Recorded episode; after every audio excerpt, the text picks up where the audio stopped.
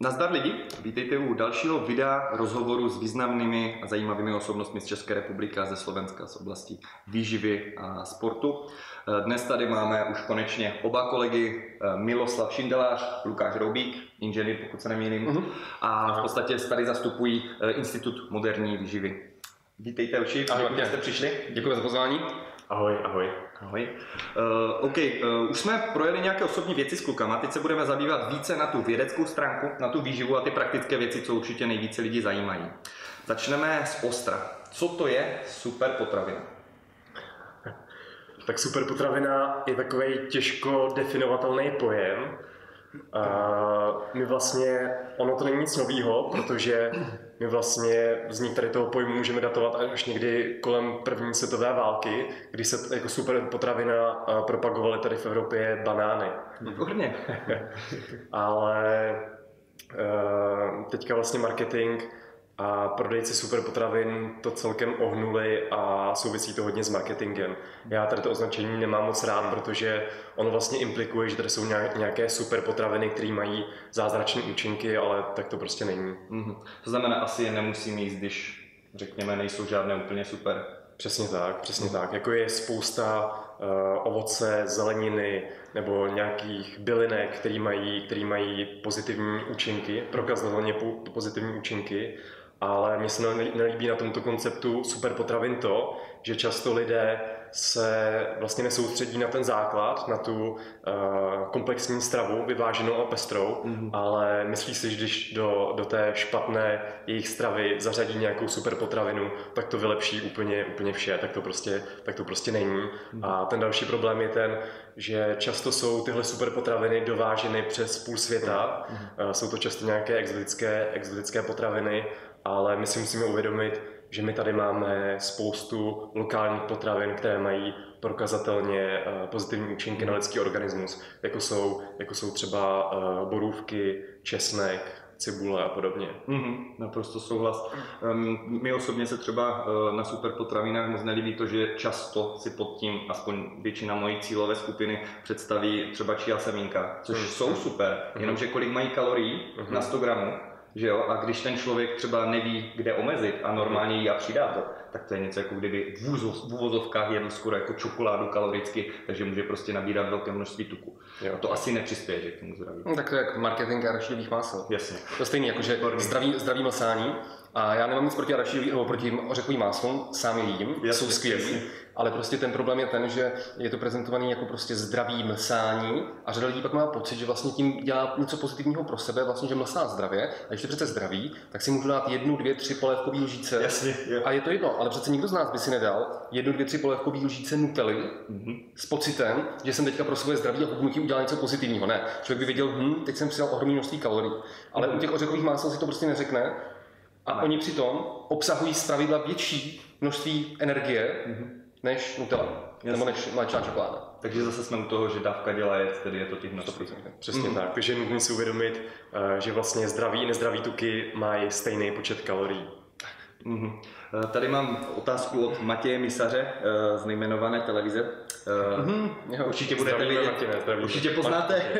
Může si člověk dát burger a nebýt tlustý? Matěj totiž miluje burgery. Mm-hmm. No. Já taky, takže na to to Já, Já jsem to tušil, že to uh, Určitě jo, protože všechno, všechno, jak tady zazněl před chvilkou, všechno ve výživě je o množství. Mm-hmm. Nebudete tlustý z bílé mouky, nebudete tlustý ani prostě z nějakého osmaženého prostě tuku, eh, který v tom hamburgeru je. Eh, budete tlustý, pak, když budete jíst jenom to, že budete jíst dlouhodobě nadměrné množství bílé mouky, nadměrné množství hamburgerů, mm. jo?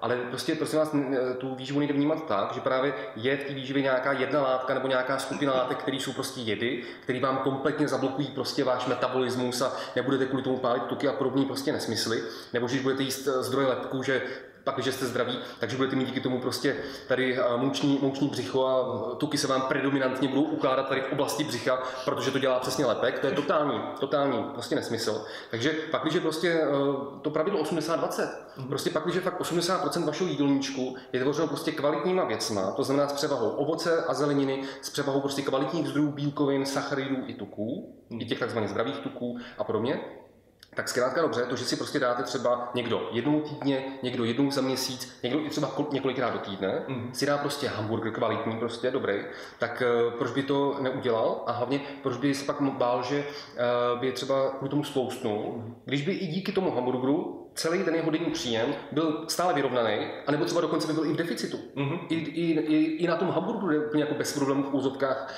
uh, hubnout. Jenom je potřeba si to prostě spočítat. A to je hrozně důležitý, to množství, co já třeba teďka řeším v tom televizním pořadu právě. To je takový mm-hmm. zajímavý, že spoustu těch obézních, který teda najdou teďka na nějaký náš jídelníček, ano. tak je překvapený, že toho mají vlastně najednou sníst kolikrát víc než předtím. A úplně se tomu diví. Na jak teďka, se přejídám. Přesně, jak teďka jako zhubnu, když mám teďka najednou víc jídla než předtím. No ale to je o tom, že prostě když si začnete konzumovat prostě jídla, které jsou objemově vydatné, ale energeticky chudší, mm-hmm. tak díky tomu to má spoustu těch benefitů, že do sebe dostanete spoustu mikronutrientů a podobně, ale zároveň že vás to zasedí na další dobu. Mm. Takže prostě vás nebudou přepadat hned prostě velký pocity hladu prostě za, za pár minut nebo za, za hodinu. Takže to si myslím, že je prostě hrozně důležitý a jde o to množství. Jde o to si to prostě v pořádně všechno prostě spočítat, mít, a mít to tak, aby ta převá do jídelníčku byla kvalitní, mm-hmm. zase se opakuju, a prostě ten zbytek klidně, jak to je prostě hamburger nebo prostě jedna pizza prostě. A když jsme u toho burgeru pici, v podstatě, když si vezmu relativně libové maso, třeba namelu si ho, mm-hmm. dám si řekněme úplně. celozrnou housku, zeleninu, salát, úplně, přesně, přesně. Tam to máme vlákninu, bílkoviny, tuky. Jo. Dá se říct, že když to nebude kaloricky přesahovat ten tak to může být i zdravý hamburger. Úplně bez problémů. I, I burger se dá udělat prostě zdravě. Přesně. Přesně. Mm-hmm. přesně. Super. A díky, teďka jsem dostal hlad. Chuť na burger. Takže díky za otázku. OK, oběd bude za chvilku, pánové. Každopádně, když už jsme u těch vydatných jídel, tak co takové saláty? Uh, zase, byl tady dotaz. Můžu jíst vlastně salát McDonald's, že má strašně hodně kalorií podle těch tabulek. Aha, aha. Tak já do Mikáče se přiznám, že nechodím. Je to omáčkama vám na pobídku. Aha, jo, jasně, jasně. Tam vlastně u těch, u těch salátů jsou většinou problém ty zálivky nebo, nebo ty omáčky, které jsou často složeny uh, prostě z tuků mm. a ta kalorická hodnota se může prostě navýšit. No. To Ale zase, jestli, to, jestli je to nějaký olivový olej uh, s nějakými bylinkami, tak to je prostě to ideální řešení a pokud nám to zase sedí do toho celkového energetického příjmu, uh, tak je to v pohodě, ale mm. zase záleží prostě na tom, na tom kontextu.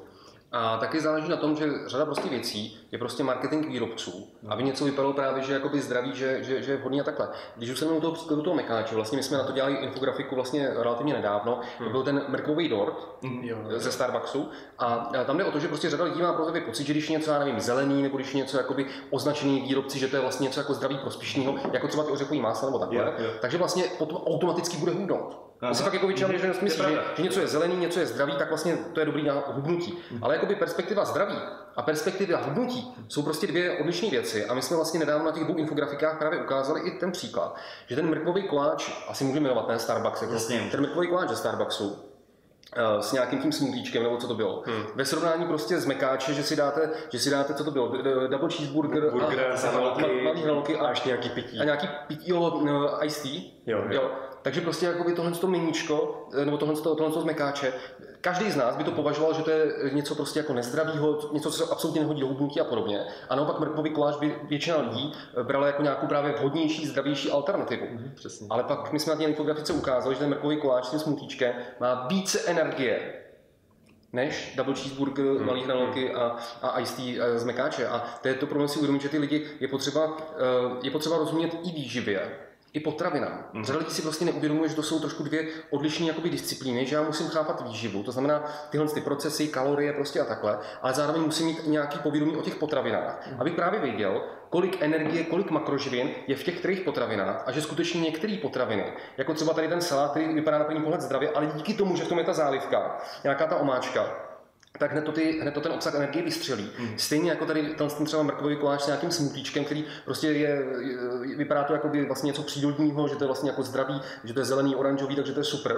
Mm. No ale ve finále to má víc, víc prostě kalorií, víc energie než, než, než ty věci z mekáče, co jsme řekli. Mm. A tím pádem to, to hubnutí nebo naopak teda přibírání, to bude ovlivňovat daleko víc. Mm-hmm.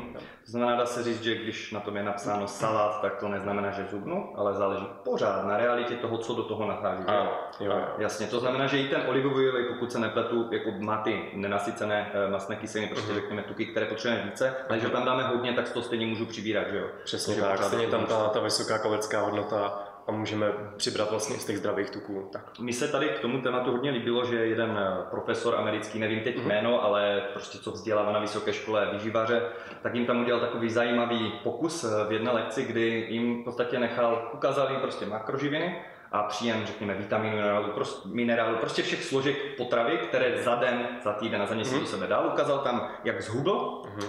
a teďka se zeptal, je to v pohodě jídelníček? Oni mu řekli, jo, úplně skvěle podle všech Vypadá, že ano. Potom odkryl potraviny a on tam měl celé to menu sestavené z McDonaldu. Schválně, jenom aby ukázal pointu. Není to reklama McDonaldu ani KFC, ničemu jinému, ale že zase je to o tom složení těch potravin a vlastně, když mám cestu kolem, já nevím, nějakého fast foodu a vyberu si lepší variantu, tak je to mhm. pořád asi lepší, než propadat tomu, že mm vymyslím no. si, tenhle tvaroh je zdravý, ale dám si tučný tvaroh a třeba no. A my si ještě musíme uvědomit no, jednu hrozně uh, klíčovou věc u tohohle, že právě, jak už jsem říkal před chvilkou, že ta perspektiva hubnutí a zdraví jsou dvě odlišné perspektivy. Mm. Jakoby nejlepší pochybnost jde zhubnout i na McDonaldový stravě. Je to.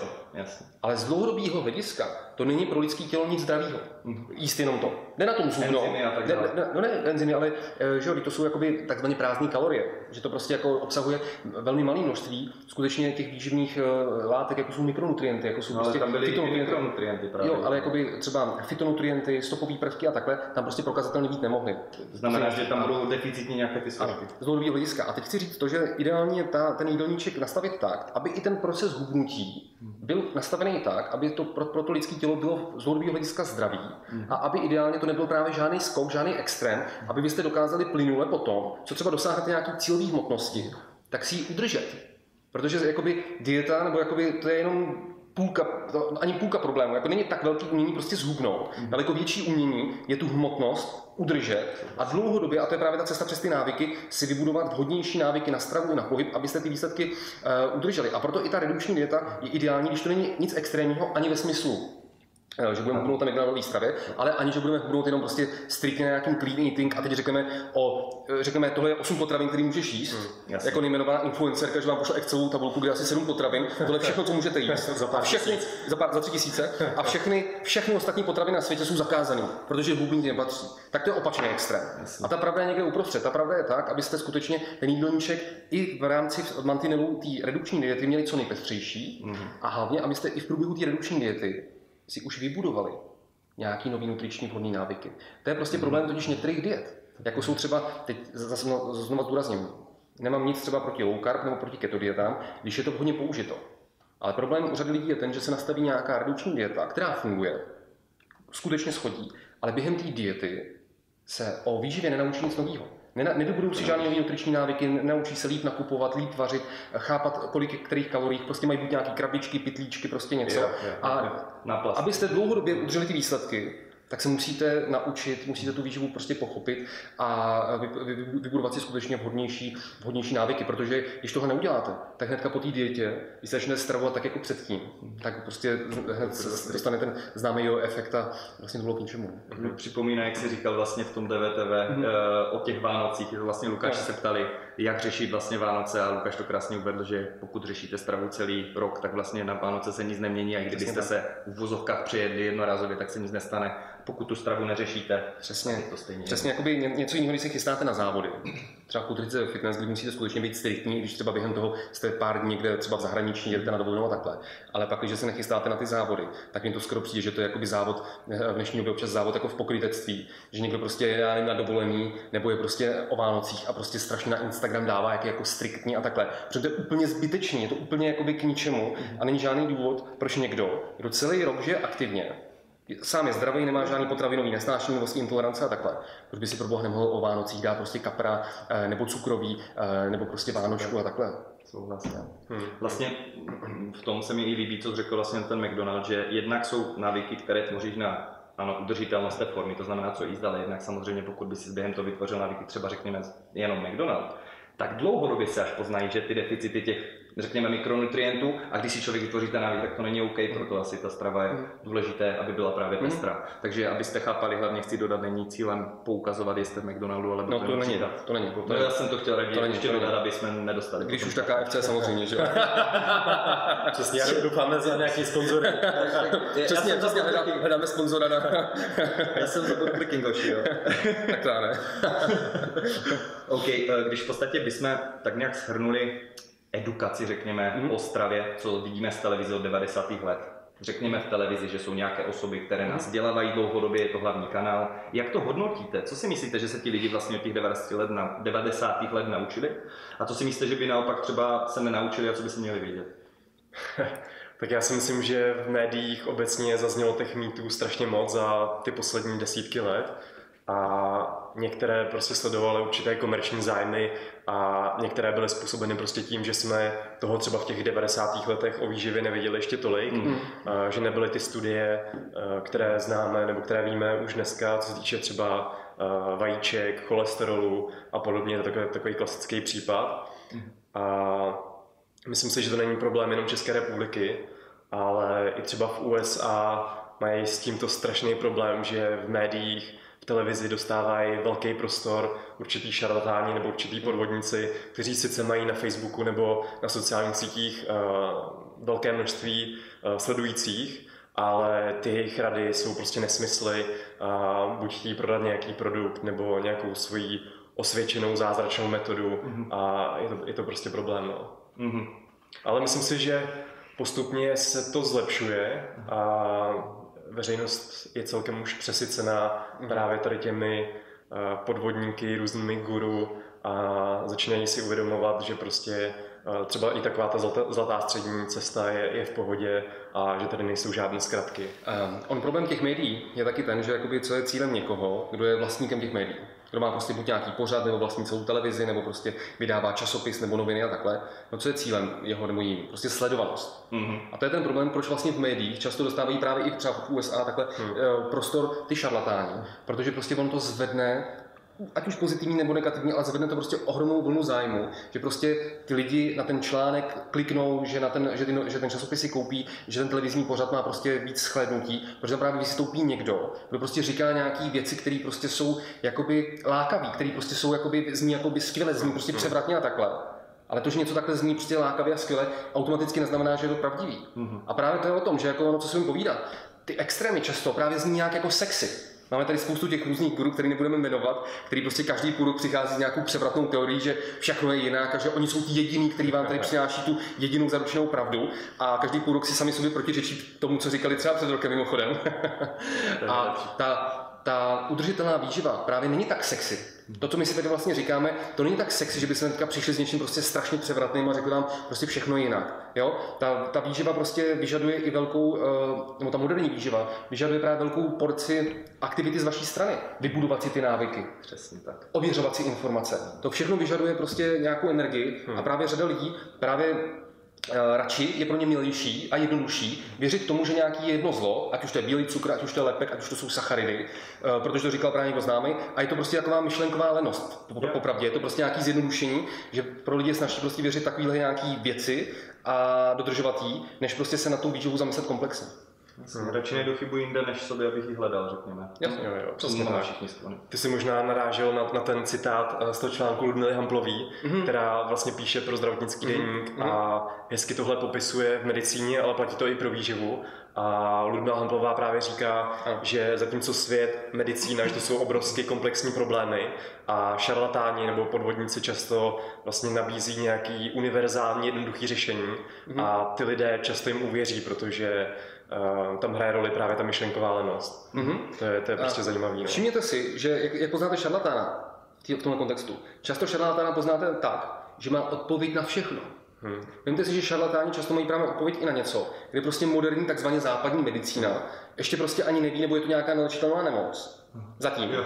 Jo, ale přitom západní medicína jaký má úspěchy, dovedeme vyměnit, eh, transplantovat plíce, srdce prostě eh, a podobně. Eh, Vemte si, jak se třeba zmenšila, zmenšila prostě eh, třeba úmrtnost onkologicky nemocných dětí za posledních 50 let. To je něco prostě neskutečného. Takže prostě ty výsledky, ty hmatatelné výsledky tady prostě jakoby jsou, ale přesto neumíme ještě dneska vyřešit všechno.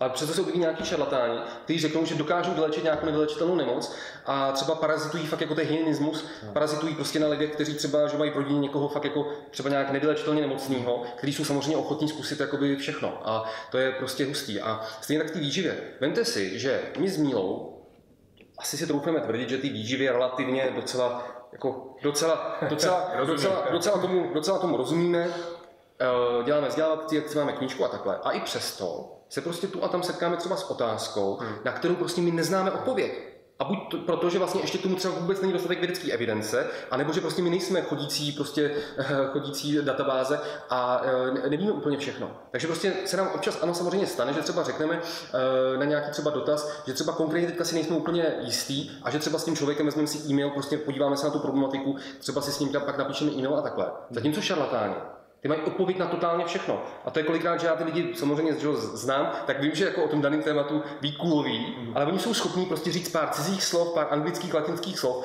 a vzbudit ten dojem, že fakt jsou prostě jako ví úplně uh, všechno. Takže takhle taky poznáte šarlatána. Pozor na to. Hmm. Ty, uh ale ono to bylo vědecky psané, to je vždycky argument kamarádek, jo, jo, jo. které čtou nějakou populárně naučnou knížku, ale člověka se nemá ani titul, ani vzdělání, ani praxi s klientinu. A jo, jenže to je teďka ten příklad, ten příklad, jak třeba teďka ten týden s umělými sladidly, že jo, jakože nějaká, že, ženská, nebo co nám psala nějaká medička, pardon, že uh, přesně, že to je vědecky podložený argument. A když se, když se zeptáš, kde ty informace čerpá, tak to je prostě Instagramový příspěvek nějakého člověka, který je sice šarlatán, ale je prostě lékař, je doktor, že myslím, A prostě normálně snůžka jeho názorů, snůžka prostě nesmyslů, ale zase má to několik tisíc lajků ten status, hmm. jo, ale prostě je jako paradoxní, že třeba takhle medička místo, aby si ty informace kriticky ověřovala, eh, kriticky ověřovala a chtěla slyšet eh, důkazy, chtěla slyšet podklady pro nějaké tvrzení, tak prostě řekne, ne, říkal to ten, ten lékař, který má právě desítky tisíc, stovky tisíc sledujících na Instagramu a ten status má přes 10 tisíc lajků, tak tím pádem je to pravda, což je prostě, hmm. to je... To Takže nevěřte influencerům a nevěřte všemu, co najdete na, napsané na Instagramu nebo na sociálních sítích. Hmm. A ještě k té výživě, ono tam taky často uplatňuje takzvaný Dunning-Krugerův efekt, což je, což je celkem zajímavý efekt z psychologie, kdy vlastně lidé, co o tom oboru ví nejméně, tak jsou si nejvíce jistí, sebejistí, jsou nejvíce sebevědomí a často se s nimi setkáte v hospodě a já třeba do hospody nechodím, ale slyšel jsem, že tam takhle funguje, že tam je prostě odborník každý na, na všechno. Já do hospody občas chodím a je to tak. každý tam je, nebo velká část lidí tam je trenér fotbalové reprezentace, trenér hokejové reprezentace, předseda vlády, ministr toho a toho rezortu. Jo. A pak, když o tom oboru víte spoustu informací, když jste vlastně expert nebo zkušený, tak teprve zjistíte, jak ten obor je vlastně široký jo. a kolik toho vlastně ještě nevíte a máte tendenci se spíše podceňovat. Přesně tak. Jakože já třeba, když jsem v těch 17 letech poprvé vyhrál mistrovství republiky v kulturistice, tak jsem měl jakoby tendenci, že jsem si myslel, že tak jsem přece mistr republiky v tom daném sportu, tak o tom vím jakoby všechno. Hmm. Ale z dnešní perspektivy jsem nevěděl ani 20% toho, co, jo, a to jsem si tehdy myslel, že vím všechno. Takže hmm. ono opravdu pozor na to, když právě na sociálních sítích vám prostě radí, radí někdo, kdo Uh, buď teda je šalatán, jak jsme si řekli před chvilkou, že prostě se snaží jako vypadat, že používá cizí slova a, a, a, takhle, nebo třeba i někdo, kdo dobře, je hezký, že třeba se mu povedl nějaký jeden třeba sportovní výsledek, mhm. ale má prostě krátkou, nemá v podstatě ještě žádnou praxi a takhle hned nabízí tréninkový plány, jídelníčky a podobně. A IFBB Professional. A, jo, přesně má hnedka stránku IFBB Official. IFBB Official a, a dohromady cvičí třeba tři roky, jo, takže na to, na to prostě jako pozor, takovýhle lidi vám skutečně můžou vás poškodit. Můžou vás poškodit. Hmm. OK, uh, jedno, kolikrát denně se vlastně nají? Uh-huh. Určitě. Uh, takhle. Já jsem slyšel, že když budu jíst šestkrát denně, tak budu spalovat více. Přece mít rychlejší, budeš mít rychlejší metabolismus. Ono, a všechny tvý problémy se prostě Přesně, přesně, přesně. no, tak... no ne, ale pak přijde někdo, kteří by se měl naopak postit a jíst jenom jednou denně, no. protože pak vlastně se ti uvolní celá mysl a budeš cítit prostě návody, návody, energie a uvolní se ti tolik růstáků, že budeš vypadat jak, jak Phil Heath. No. A taky to vyřeší všechny problémy, takže tak to jo, no, kde je ta pravda vlastně.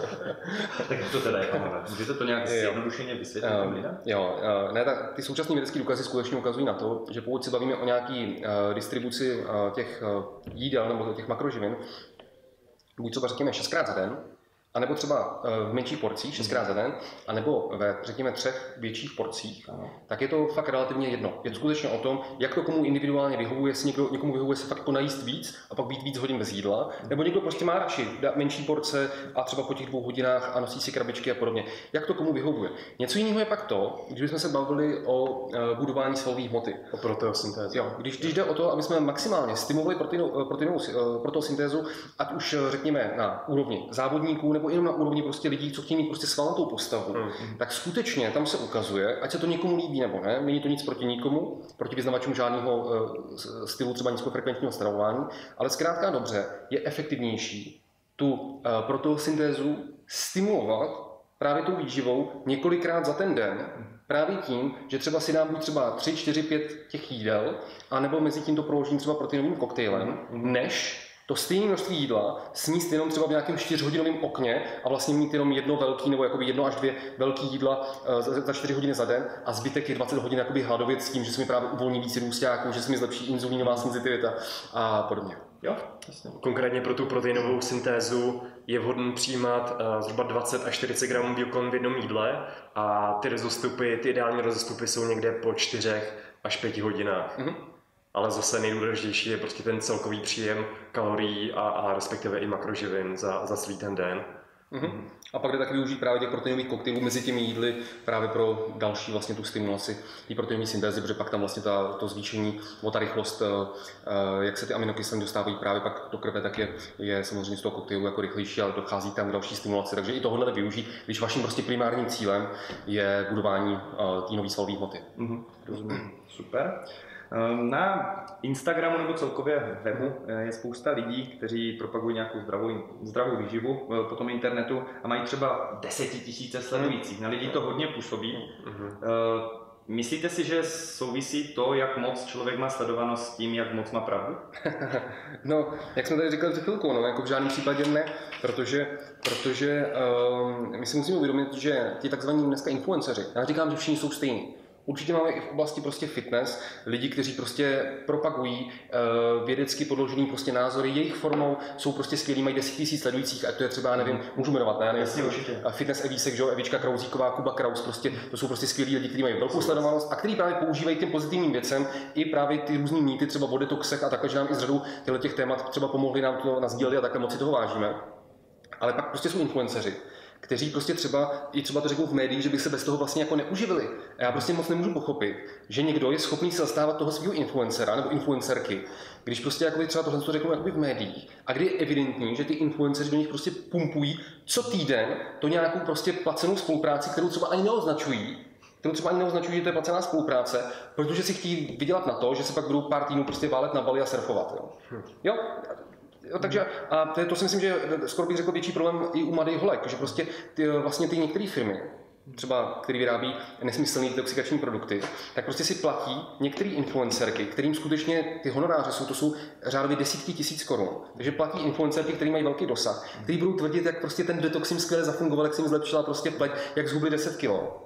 Protože to mají prostě zaplacení. A další týden budou tvrdit něco pro nějakou kosmetickou Jo, firmu, další týden pro něco prostě dalšího. A tohle je to nebezpečí. Že prostě jakoby, bohužel ty někteří lidi to mají založené na tom, že tím se jakoby živí a skutečně budou schopni propagovat cokoliv, za co dostanou zaplaceno. Jsou samozřejmě mezi těma influencerama rozdíly. Určitě jsou influenceři, kteří právě si tu placenou spolupráci pečlivě vybírají a třeba propagují uh, i věci, které jsou jenom kvalitní. Nám se dokonce stalo, že nejmenovaní influenceři se na nás obrátili, že dostali nabídku propagovat právě výrobek nějaký firmy, který je úžasně zdravý a všechno, a že by chtěli slyšet náš názor. Respekt. Takže to jako musím říct, že toho si třeba právě nesmírně vážím, že skutečně jim jde o to, aby svým, já to můžu asi říct, to byl ten Jasně, třeba určitě. eh, Krauzík právě, jo? No. že jim prostě jde evidentně o to, aby těm svým lidem, aby tomu publiku, těm prostě několika desítin tisíc lidem, skutečně doručovali jenom věci, které mají nějakou přidanou hodnotu a můžou být pozitivní, jakože eh, jasně, když propagují prostě jiné věci, které, já nevím, eh, pomůcky na cvičení, prostě cokoliv, eh, tak to je prostě jakoby super, že, k něčemu přispívají a nemám s tím žádný problém. Ale mám velký problém s tím, když prostě někdo fakt eh, propaguje totální prostě nesmysly a který můžou někoho jiného poškodit.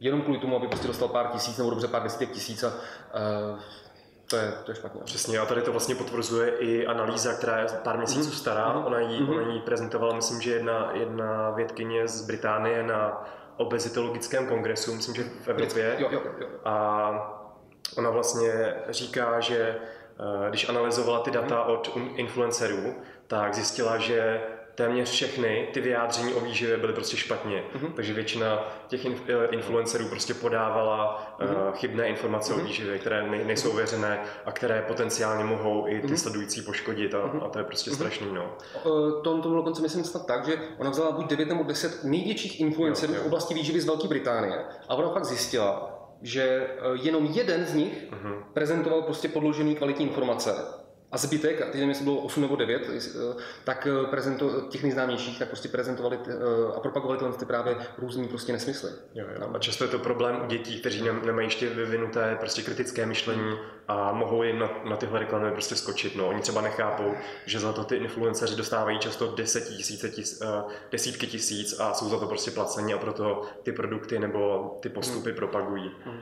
Takže myslete kriticky. Hmm. Přesně tak. Já teď uvažuju, když vlastně ten influencer není odborník na výživu, já řekněme, budu mít nějaký zázračný produkt, který všem pomůže, já mu ho doporučím, on ani neví třeba, co schvaluje a teďka jak já jako sledující toho influencera vlastně vůbec si můžu být jistý, že mi ten člověk lže nebo nelže, nebo vůbec, jestli vůbec ví, co mi prodává. Máte napadá vás nějaký tip, jak se vlastně vyznat v těch influencerech? Nebo prostě všichni se na někoho díváme, někoho mhm. sledujeme a jak já jako řekněme like dokážu poznat, jestli mi ten člověk lže, nebo jestli ten produkt vlastně no, funguje. To je docela, tady teďka řekl Míla. Klíčem, vůbec, klíčem v dnešní době sociálních sítí, médií a všeho je právě to kritické myšlení. To je prostě vlastnost, která se za posledních pár let stala, že je fakt jako skoro nejdůležitější ze všeho, protože to platí pro politiku, platí to pro výživu, platí to pro, pro cokoliv, prostě, co budeme, o čem se budeme bavit. Mm-hmm. Přesně, jo. Takže jako kritické myšlení, tam, tam prostě o, o, o, tom si kriticky zamyslet, že jako dobře, já to chápu. Někoho sledujete, máte ho nebo jí rádi a třeba se, já nevím, uh, soucítíte, já nevím, třeba s nějakými pěknými názory, které ta osoba prezentuje, ať už třeba z hlediska, já nevím, ochrany přírody, ochrany zvířat nebo takhle, jsou to fajn věci třeba. No ale pak prostě o to, co je ten, co, co je ten zbytek. Jestli právě na základě nějakých jako líbivých věcí se ten člověk snaží získat sledovanost hmm. a pak hmm. právě to používat k tomu, že bude prostě propagovat cokoliv, za co dostane zaplaceno. A nebo to je dobře někdo jiný, který naopak prostě to je ten, řekněme, ten jako kvalitní influencer, který skutečně třeba řekne, chce propagovat zdravý životní styl a vybírá si velmi pečlivě věci, které bude propagovat. Jasně. Ale to je prostě na tom, aby se to zhodnotili vy sami, koho chcete sledovat a e, to je, to je prostě na vás. Jako, tady furt všichni, jakoby, všichni, všichni, všichni sdílí uh, citáty, jak, nech, jak nechtí být ovce, jak chtějí prostě vystoupit z davu, no tak to udělejte. Tak kriticky myšle, myslete a udělejte to. Hmm, jo, jo, určitě souhlas. Eh, v případě, když si nejste jistí, je dobré vždycky čerpat z kvalitních zdrojů informací, takže když víte třeba, já nevím, kluci z Institutu moderní výživy se s tom celkem vyznají, je fajn se jich třeba optat. A nebo nejenom jich, můžete napsat i nějakému dalšímu trenérovi, výživářovi a dejte si dokupy více těch názorů a zdrojů a zamyslete se. Jo, jo. My se právě snažíme být objektivní, co nejvíc to jde a nemáme vlastně žádný střed zájmu, už nepropagujeme žádné konkrétní suplementy nebo žádné konkrétní produkty a snažíme se být prostě nezávislí. Mm-hmm. Kde vlastně může like čerpat teda podle vás kvalitní informace, když neumí anglicky, plus kde asi čerpáte vy, počítám, že z angličtiny? Mm-hmm. Úplně naprostá, naprostá většina těch zdrojů, co máme, tak uh, to jsou vlastně anglické zdroje. Mm. A, a samozřejmě vědecké studie. No. A ty jsou v angličtině. Mm-hmm pro, pro ty lajky, co, co vlastně neumí anglicky, tak bych doporučoval sledovat ty weby nebo ty jednotlivce, které tady ty, uh, tady ty informace nezauj, nezaujatě uh, předávají dál. Znamená třeba Institut moderní výživy a mhm. podobně. Určitě souhlasím, ne? jako, tam, jde, tam jde taky o to, že ono to není jenom o tom eh, mluvit nebo nemluvit anglicky. Tam je velký problém v tom, že když máte nějakou vědeckou studii, která má třeba 50 stran, druhým písmem a ta vědecká studie má nějakou metodologii. A problém je ten, že třeba řada šarlatánů právě, těch známých šarlatánů, kteří dostaví prostor v médiích a vy je znáte, tak právě ty vědecké studie cíleně zneužívá, protože oni si vytáhnou třeba jednu větu z té vědecké studie, hmm. dají odkaz na tu vědeckou studii, aby právě zvýšili ten dojem, že mu strašně rozumí a tohle. A třeba tu konkrétní jednu větu, která podporuje jejich názor, nějaký extrémní názor, vytrhnou z toho kontextu. Vytrhnou z toho kontextu. A tam nebo to, že běžný člověk protože neví, jak ty vědecké studie by se měly číst, tak by se měly správně interpretovat. Hmm. Tak tomu přidá k váhu, zní, wow, tyjo, tak ta, ta, ta, ta, ta nejmenovaná paní doktorka uh, asi, asi, teda, asi teda, že má pravdu, když prostě tady odkaz na vědeckou studii a hlavně ten člověk si to může jako dohled, klikne na to, že jo, podívá se, tam ta věta fakt a řekne si to, tak to je pravda, no tak to je všechno jinak a je to, je to, je to, je to tak, jak říká ten člověk. Ale problém je ten, že, že ta vědecká studie potřeba ji nějakým způsobem číst a správně interpretovat. Mhm. Dokonce i v té konkrétní vědecké studii ti autoři té vědecké studie, tak oni tam dlouho sáhle rozebírají v diskuzi, jak ty výsledky mohou nebo nemohou být interpretovány a třeba i na to sami upozorní, že to nejde takový vytrhnout z kontextu. Ale až třeba o pár stránek dál. Oni dokonce sami musí uvíct, jestli mají nebo nemají třeba finanční střed zájmu. To taky jako hraje prostě velký rozdíl, jestli nějaká studie na přínosy konzumace kokosového oleje je třeba dělaná nebo sponzorovaná prostě výrobci kokosového oleje. Tím nechci říct, že ta studie je automaticky špatná, ale je to prostě k zamyšlení. Jestli ta studie je nezávislá, hrazená třeba z nějakého univerzitního grantu, mm. anebo ta studie je přímo sponzorovaná tím potravinářským průmyslem. Mm. Jo? Takže všechno tohle je potřeba zohlednit. To znamená, to, že je něco jako nějaká věta vytržená z vědecké studie, automaticky neznamená, že to je pravda. Mm. Protože to může být prostě překroucený a říká se tomu takzvaný cherry picking, že, jo, jo, že vybíráš ty informace. Že vybíráš prostě informace, co se ti hodí a uh, všichni znáte lidi, kteří jsou v tom skutečně přeborníci, kteří tohle dělají uh, v jednom kuse. Jo, jo.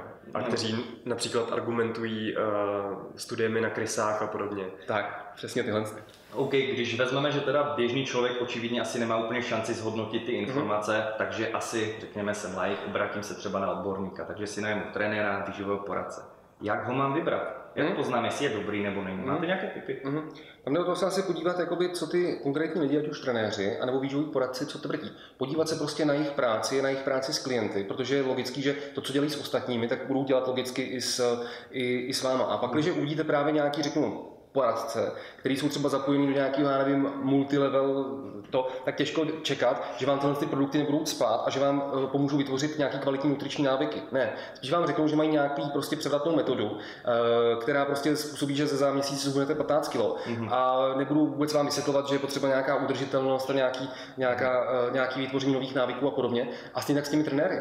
Určitě jde udělat nějaká rychlá proměna která ale nebude jednak udržitelná a zároveň nebude pro to vaše tělo vůbec zdravá. Jo. A takže jde o to prostě se podívat, co ty lidi, co tvrdí na sociálních sítích, jak pracují s ostatními klienty a pozor na takové srovnávací fotky. Takové srovnávací fotky, srovnávací fotky mých klientů, prostě vás, já vám můžu dělat teďka, teďka během minuty vám udělám dvě srovnávací fotky, na, na který jedný budu vypadat skvěle s vidícímovou postavu, na druhý prostě vy, vy, vy, vy, břicho a jako na to si dejte pozor, když takhle někdo argumentuje srovnávacími fotkami, když vám chce něco prodat, no tak jako pozor, pozor, pozor, pozor na to. Jasně. Já osobně bych doplnil, já bych se osobně obrátil určitě na ty jeho klienty, které jmenoval. Já bych chtěl na ně kontakt, jestli uh-huh. za prvé existují a za druhé fakt jejich názor aktuální. Přesně tak. Dlouhodobě po spolupráci. To je ono, to je ono. Podívat se. Není to, to je přesně ono. ale co bude to je přesně ono. Podívat se, jak ten konkrétní člověk vypadá ne po skončení té proměny, kde má teda tu skvělou fotku, ale jak vypadá rok potom. Mm-hmm. Tak vypadá rok potom. To je problém třeba v médiích, že člověk známý z televize prostě nebudu jmenovat, nasadí nějakou známou dietu, eh, která má eh, velkou, velký prostor v médiích, dostává reklamy a všude tohle a zhubne 15 kg a všichni jo, jo, začnou to nakupovat takhle, ale to, že ten člověk eh, půl roku potom, co tuhle dietu, díky který skvěl 15 kg, má teďka 30, vlastně dohromady o 30 víc, tak to už, Přesně. to už nikdy nezazní. Přesně tak. Zase pořád jsme u vlastně návyku, edukace správná a potom z toho vytvořit správné návyky. Vlastně. A to dlouhodobá udržitelnost. A ta se vlastně o to odvíjí. Mhm. Výborně.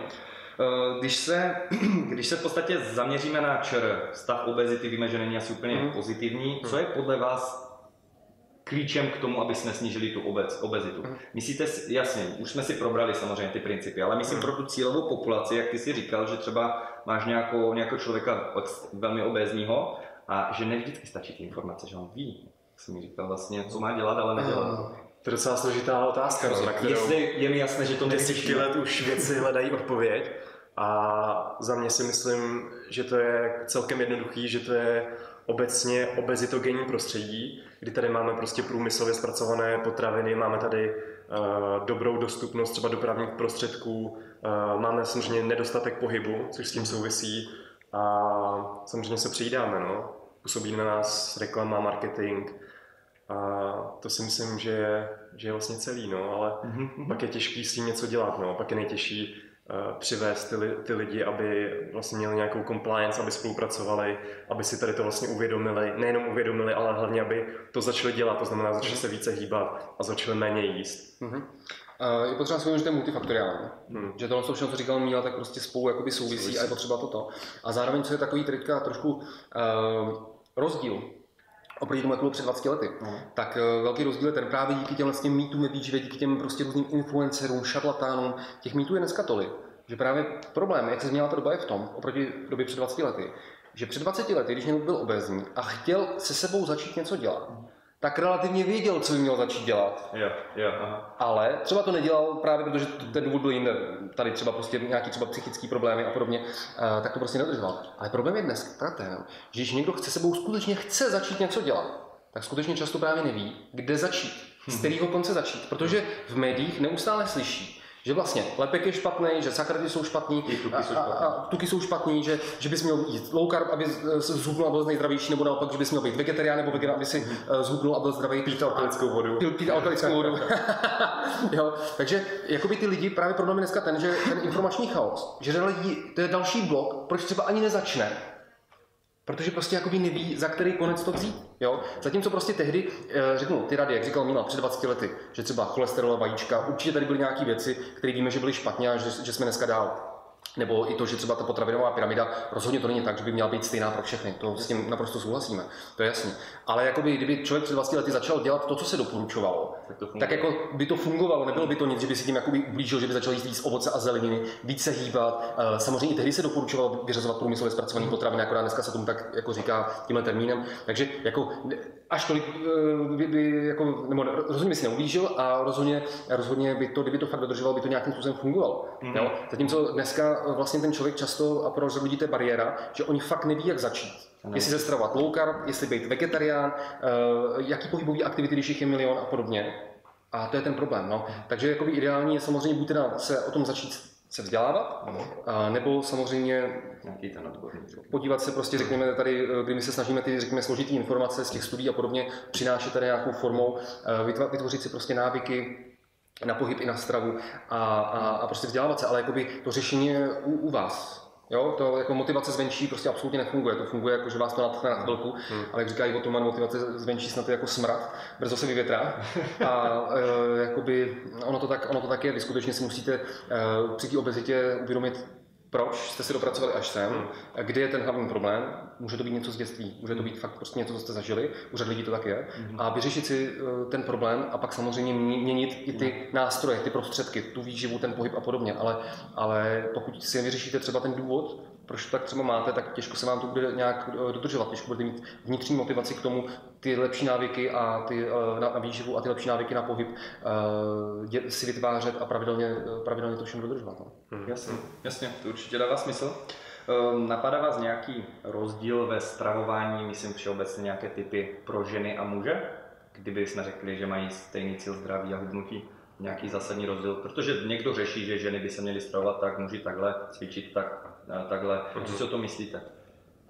Eh, Tak já bych v tom stravování neviděl žádný zásadní rozdíl. Samozřejmě záleží na, na, cíl, na, na cílu a na cíli, ale eh, obecně ženy mají prostě nižší procento salové hmoty a vyšší procento té tukové hmoty, takže To dělá ty hlavní rozdíly asi. stačí jim prostě méně, méně těch bílkovin ve stravě a mají některé specifika, jako z hlediska třeba menstruace, že potřebují více železa, protože se ho prostě přirozeně zbavují každý měsíc. Hmm. Ale jinak žád, žádné velké specifika bych tam z hlediska třeba makronutrientů nebo mikronutrientů eh, nehledal. Mhm. Já bych ještě chtěl dodat u žen s tou menstruací, dávejte holky pozor, když si třeba kontrolujete míry nebo váhu, Mhm. tak u té menstruace vám to často vyskočí. Každá to má jinak, stejně tak je to i s těmi chutěmi, takže kolem menstruace se nestresujte měřením, vážením, radši to přeskočte, zvažte si jindy. Stejně by vám to neřeklo nic smysluplného. Přesně, to je i problém vědeckých studií, že prostě uh, s ženama je to těžší obecně To věřím. a, a i hůře se zkoumají právě eh, ty, eh, co se týče těch sportovních nebo těch uh,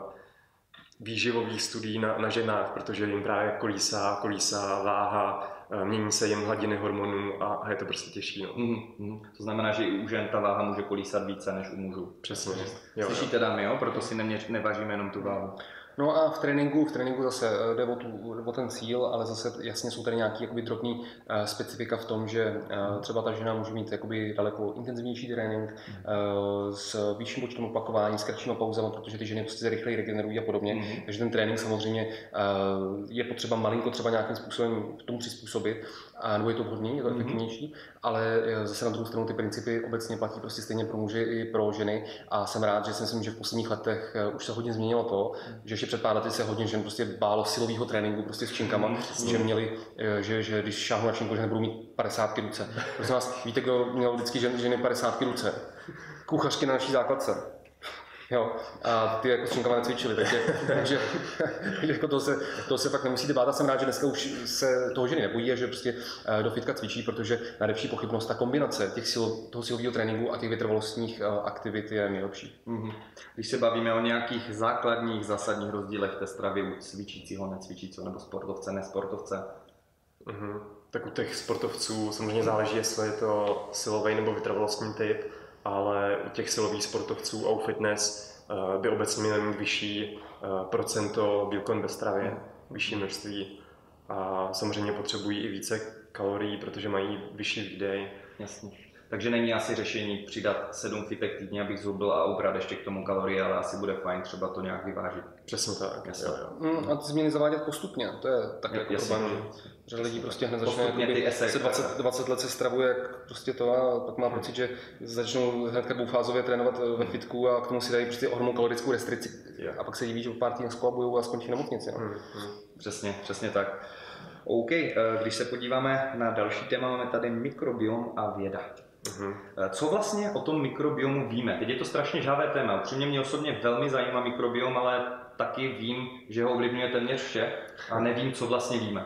Jo, jo, jo, přesně. To je hodně zajímavý téma, hlavně v poslední době. Eh, My jsme desítky let vědeckého výzkumu nedokázali pořádně vlastně mikrobiom zkoumat a podařilo se nám to až vlastně kdy začátkem nebo na přelomu tady toho století, eh, kdy vlastně vznikly nové metody analýzy, které se označují jako NGS, což je Next Generation Sequencing. A my v podstatě dokážeme analyzovat veškerou genetickou informaci našich například střevní bakterií. A nejenom bakterií, i, i virů, prvoků a, a dalších prostě mikroorganismů. Takže ten výzkum se exponenciálně v dnešní době zvyšuje a to je občas problém, protože se ukazuje, že mikrobiom, respektive naše střední bakterie, souvisí téměř se vším a téměř s každou nemocí, na kterou se vzpomenete. A toho často využívají šarlatáni, kteří o tom prostě píšou, píšou knížky a vydávají některé nutriční doporučení na základě analýzy třeba mikrobiomu, ale my v dnešní době eh, tak daleko ještě nejsme. My nedo- nedokážeme vlastně specificky ty eh, bakterie ve střevě ovlivnit a nedokážeme dát nějaká, nějaká konkrétní doporučení pro toho jedince. I třeba probiotika my pořádně nevíme, jestli eh, je to, je to špatně nebo jestli je to dobře a, a tak. No, je, to prostě složitější a je potřeba více, více výzkumu. Já jsem teďka eh, v naší skupině reagoval, možná na to narážíš, na, na jeden článek tam a já bych eh, ten výzkum mikrobiomu přirovnal k výzkumu mozku, protože naše centrální nervová soustava i naše bakterie, tak to jsou op- opravdu komplexní systémy, které se navzájem ovlivňují. A je velmi těžké ovlivnit jenom nějakou část bez toho, aby se změnil třeba celý ten mikrobiom. Mhm. A to je ten problém, že často ty studie se zaměřují na jednu oblast specifickou a nechápou mikrobiom jako celek. A samozřejmě tam spousta, spousta limitací, jakože většina těch studií mikrobioty, respektive mi- mikrobiomu, se dívají na to, jaký máme fekální mikrobiom. To znamená, že ho analyzují ze stolice, ale ta stolice neodráží přesně to složení bakterií, které máme na té střevní stěně, kde jsou právě, kde tvoří ten, ten mikrofilm a jsou tam vlastně kol- kolon- kolonizovány. A když to ve stolici máme jenom ty bakterie, které v podstatě projdou naším, naším střevem a vyloučí se. Takže to je, to je vlastně další problém. No. A my nevíme, eh, co vlastně způsobuje nemoc, jestli eh, nemoc způsobuje nějaká změna v mikrobiomu, anebo nemoc eh, vlastně odráží ty změny v mikrobiomu, že vlastně jsme nemocní a proto se mění náš mikrobiom. Aha. Takže je to, je to obrovsky zajímavé téma, ale spoustu toho ještě nevíme. No. Mohli byste jmenovat eh, ne autory, ale citace nějakých hlášek kolem mikrobiomu, které stoprocentně nevíme ještě. Jde mi o to, lidi, co to sledují, třeba tak si říkají, OK, ale já jsem slyšel toto a je tohle to pravda, tak ať to trošku vytřídíme. Žádný výsledidla. Jo, jo, třeba eh, to byla zajímavá studie z roku 2014, která vyšla v Nature. Myslím, že to je od autora Sueze. A on vlastně tam poukázal na to, že některá umělá sladidla mohou eh, vlastně poškodit naše střední bakterie, ale teďka se ukazuje, vlastně teďka vyšla eh, v posledních pár dnech eh, recentní studie, recentní eh, systematický přehled, Aha. který vlastně tohle vyvrací a ukazuje se, nebo tahle studie vlastně dokazuje, že pořádně nevíme, jestli naše, naše střední bakterie jsou negativně ovlivněny umělými sladidly. Ukazuje se, že spíše ne, nebo respektive, že není, nejsou důkazy pro to, aby tomu tak bylo. A ty studie, on je totiž problém, že chybí v, tomto, v této oblasti studie na, na lidech. Že vlastně máme, máme nějakou evidenci na laboratorních zvířatech, hlavně na krysách, kde se často používají obrovské dávky, mm. na které se prostě v životě nemáme šanci dostat. Takže zase dávku dělají. Mm. Mm. Přesně. Ještě mě napadá tebe něco dalšího? Ne, já jsem chtěl zmínit tohle právě. Jo, tak okay. asi nejhezčí příklad toho, co se v poslední době v souvislosti s mikrobiomem tvrdilo, mm.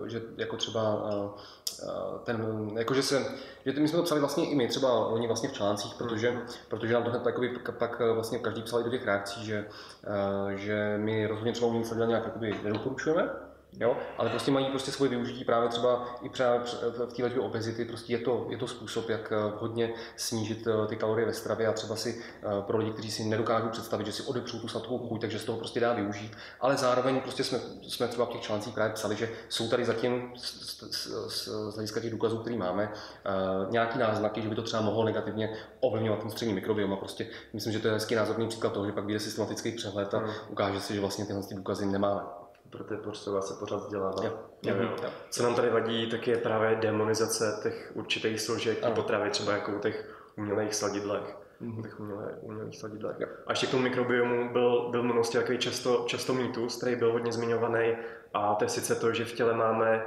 desetkrát více jo. bakterií, než je našich buněk, eukarytických buněk. A to taky není pravda a před několika lety se ukázalo, eh, že ten poměr je spíše vyrovnaný. To znamená, eh, máme zhruba 1,3 bakteriální buňky na jednu buňku naší. To znamená, pořád lehce převládají bakterie, ale určitě to není 10 ku 1. Mm-hmm. Takže to je takový nejčastější mýtus ohledně mikrobiomu. Aha, e, co se týče e, inzulínu a umělých sladidel teda, ano nebo ne, ovlivňuje umělá sladidla, ovlivňují hladinu inzulínu nebo ne? si to. Ne! Výborně, to stačí. OK, uh, už jsme si probrali i jak probíhá vlastně ta regenerace svalů, tak to přeskočíme. Teď mě zajímá, uh, je pravda, že když použiju přerušované hladovění a s ním vlastně uh, méně porcí, než když s ním více porcí, že to ovlivní vlastně cokoliv na tom spalování? To znamená, když budu teda jíst dvakrát denně, budu jíst pětkrát denně, tak pokud najím stejně kalorií a stejně makro, mikroživin, tak budu mít úplně stejné výsledky na hubnutí. Je to tak? Mm-hmm. Okay. To jsem jenom chtěl, aby to tady zaznělo, jenom ať to zopakujeme. A to se naráží na ten mýtus, že čím více frekventovaně denně jo, jíme, jo, jo, jo. tím nám to nastartuje metabolismus, ale úplně tak neplatí. Jasně, protože tam jsou ty ztráty v podstatě z toho trávení a ty probíhají procentuálně z toho, co zrovna sníž, že? Jo, jo, taky, taky je to jeden, jeden faktor. No. Jo. Jo jako jedna z věcí samozřejmě. Mm. OK, eh, může mít na eh, vliv na obezitu inzulín. Je nějaký problém konkrétně s inzulínem, nebo je to nějaký strašák, kterého se máme bát? Po případě, jak se mu máme vyvarovat? Inzulín. Eh, já jsem totiž slyšel jednu odbornici, která právě poukazuje hodně na problém inzulínu a pořád se odvolává na to slovo inzulín a zjistil jsem, že většina lidí netuší, co to ani je Aha. a přesto v tom vidí zlo a bojí se toho. Odvolává se na funga a podobný, šarlatány.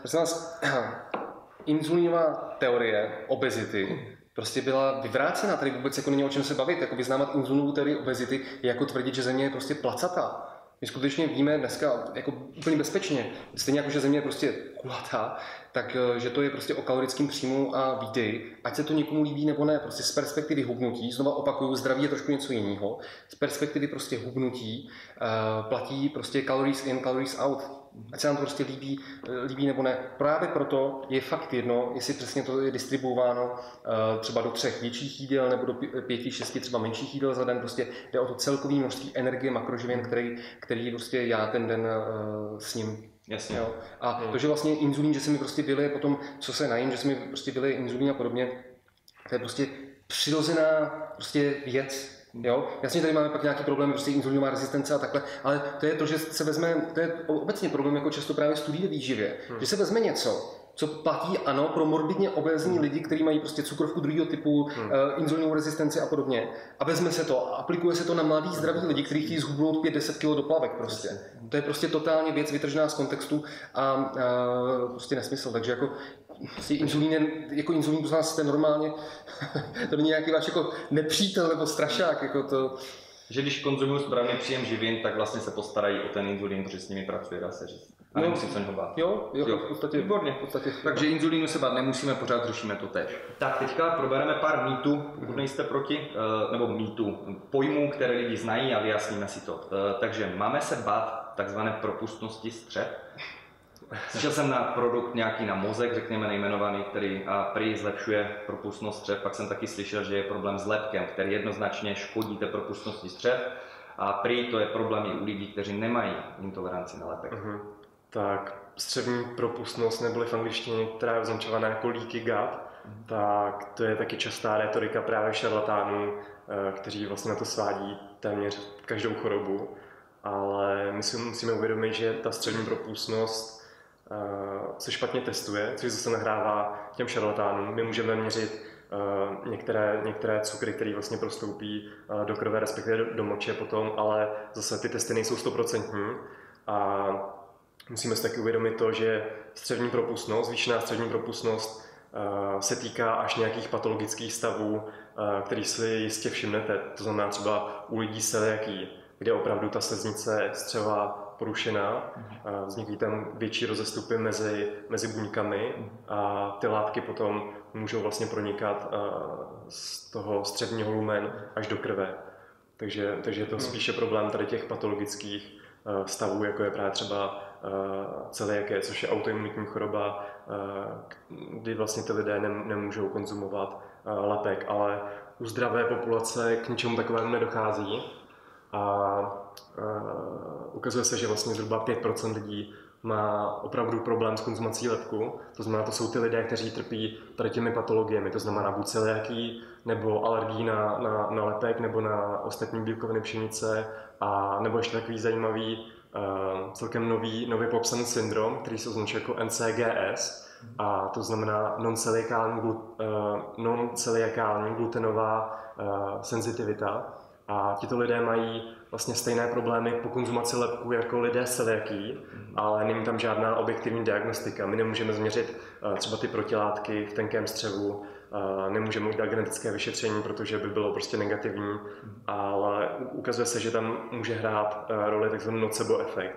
To znamená, ty lidé něčemu věří, že jim to uškodí a opravdu se můžou vlastně vyskytnout u nich nějaká, nějaké příznaky a je to vlastně opak placebo. Teda, eh, když přejdeme teda rovnou k těm intolerancím, když teda nemám problém s lepkem, nejsem celiák a řekněme to samé mlečné výrobky, tak nemusím řešit vyřazení těchto výrobků. Protože Přesně některé programy, třeba Whole30, Hmm. vyloženě uh, učí toho člověka uh, vyřazovat nějaké potraviny, aby si Hmm. prý tím zjistil, na co je intolerantní a ty Hmm. pak zpátky zařazuje. Můžete k tomu ještě dát nějaký point? Jo, mně se tady ten způsob stravování, konkrétně toho Whole 30, mně se na tom líbí to, že vlastně nám ukazuje, že ne všechny potraviny nám můžou sedět a že je dobré testovat, Mhm. ale občas je to, je to hodně restriktivní. No. Mhm. Že je dobré si najít prostě... tak Jo, není, není to tak nutný ten drastický přístup a je nutné, nebo je dobré si vlastně najít ty potraviny, které nám osobně vyhovují a samozřejmě, když eh, nám něco působí nějak, některé problémy, tak to vyřadit z té stravy. Mhm. Ale určitě to, určitě to není tak, že lepek by byl prostě zlo pro každého a, a podobně. No. Jasně. Rozumím. OK, eh, další, eh, dostáváme se k závěru. Další věc je matky veganky, které se rozhodly, že prostě jejich dítě je taky vegan eh, ve vývoji. Co si to myslíte? Aha. Tak tohle je hodně kontroverzní téma. Jde mi čistě o to, jestli teda uh, skutečně, kdyby ta matka byla teoretický expert uh, na výživu, tak z těch veganských zdrojů může tomu dítěti dodat všechny ty živiny. A v případě, že není, tak má vůbec, uh, je to podle vás OK. Mi jde o to, že tohle jsem řešili s mm, pediatry a prý je to velký problém, že tam prostě chodí matky s těmi dětmi a oni mají problém s vývojem prý na celý život. Hm. Ano. Um, Tohle je kontroverzní téma kvůli tomu, že uh, bohužel s některými, zdůraznuju slovo s některými, uh, vegany nelze vést prostě nějakou slušnou, rozumnou diskuzi a uh, někteří prostě jsou strašně jako militantní, že tam, že přesně eh, jdou blokovat, já nevím, silnici k nějaký farmě nebo, nebo, nebo prostě třeba letí do nějaký diskuze a letí tam desítky a prostě spamují a podobně. A proto je to takový docela jako, jako je, je zvláštní, že se prostě s nimi o tom nedá bavit s některými z nich, nějakým způsobem prostě srozumitelně nebo prostě jakoby slušně, konstruktivně prostě. Mm-hmm. Problém je ten, že zkrátka dobře, já třeba můžu říct, já nemám žádný problém s hodně nastaveným vegetariánstvím. Hmm. Nemám s tím žádný problém a rozumím tomu, že z nějakých etických důvodů prostě oni nechtějí jí prostě někteří příznivci vegetariánství jíst hmm. maso a že i v té rodině prostě to mají pořešený, že mají dostatek prostě dostatek, dostatek eh, prostě těch eh, věcí, které jsou potřeba, ať to je hemová forma železa, ať to je všechno možné prostě, tak mají prostě z vajíček, z mléčných výrobků, z ryb. z ryb třeba, takže tam vůbec není žádný problém. Jo?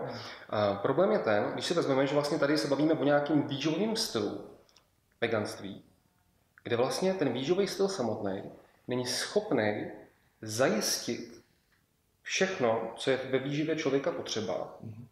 Ani tady, tady z potravin, které jsou dostupné ve střední Evropě a bez suplementů. Hmm. Jo, jo? Takže I kombinacema. Chybí tam třeba mikronutrienty, které ani kombinacema rostlinných zdrojů ne, ne, nemůžeme nějak nahradit, že se vyskytují jenom v živočišných zdrojích. Jo? Hmm. A takže si vím, že vlastně mně přijde jakoby v podstatě jako, jako zvláštní jako obhajovat něco, co vlastně bez suplementů a bez dovozu ze zahraničí by vlastně vůbec nešlo provozovat. Mm-hmm. To si myslím, že jakoby mhm. ten, ten, to, to, to, jako hlavní si jako na tomhle tom uvědomit. A prostě já třeba nesouhlasím s ideou, že by teda bylo vhodný uh, dětem, dětem od malička prostě něco suplementovat.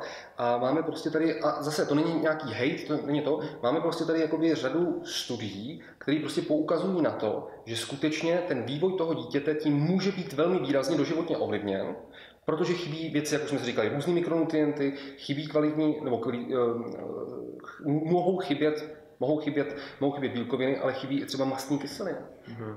To je důležité si uvědomit. Mm-hmm. A to skutečně může výst k poškození nebo k nedostatečnému rozvoji prostě centrální nervové soustavy. A jsou skutečně i třeba studie, které prostě srovnávají třeba uh, body, já nevím, IQ, uh, nebo i to, jak ty děti prospívají z hlediska třeba množství svalové hmoty u dětí jenom, jo, uh, z různých zemí. A zkrátka a dobře prostě tady to na papíře prostě můžeme vidět, že to není prostě nemusí to být vhodný. Já jenom chci zdůraznit, já si uvědomuji všechny ty problémy, ty etické problémy, Zmínou si to uvědomuje na každé naší přednášce, na každém našem kurzu to zdůrazňujeme, že my tímhle s ním nějak nechceme snižovat tyhle ty otázky, které tady jsou. Že prostě uh, ty podmínky zvířat ve kochovek, že to je prostě ohromný problém a podobně. To v žádném případě nechceme nějakým způsobem si z toho uh, to nějak zlehčovat. Je to problém, je to problém. Jo? Ale já si prostě nejsem jistý tím, že tou, tím řešením Eh, tím řešením je to, že teda eh, budu nutit i svoje děti, které vlastně ještě ani se nemohou vlastně sami rozhodnout, nemohou to nějak kriticky zhodnotit, tak jim prostě je nutím dělat něco, co může ovlivnit jejich prostě vývoj, vývoj jejich centrální nervové soustavy, vývoj jejich eh, třeba imunitních funkcí a takhle. Je to prostě problém. Jo, jo, já s tím souhlasím, no. jenom, jenom dodám, že podle mého názoru těhotenství nebo i potom postnatální vývoj dítěte, nebo i třeba kojení, takže to jsou určité vlastně stavy, specifické situace se zvýšenou potřebou některých živin a mikronutrientů. A je podle mě nesmysl nebo velká chyba uh, nějaké restrikce dietní. To znamená právě v případě toho veganství, které je velmi restriktivní. A jako říkal Lukáš, některé uh, látky prostě z té, uh, z té stravy nenačerpáte, z té veganské stravy, protože buď nejsou dobře využitelné v té třeba Eh, formě, které jsou, které, které, která je v té rostlinné stravě. Eh, pro příklad třeba nehemové železo a, nebo vitamin B12 tam prakticky nevyskytuje, ale jsou to i některé méně známé látky, které jsou prostě důležité eh, z pohledu vývoje třeba centrální nervové soustavy, jako je třeba kyselina DHA, která je esenciální. A ta přeměna třeba z, z kyseliny ALA je velmi, je velmi nízká, no, asi mm-hmm. do 10%. Ano.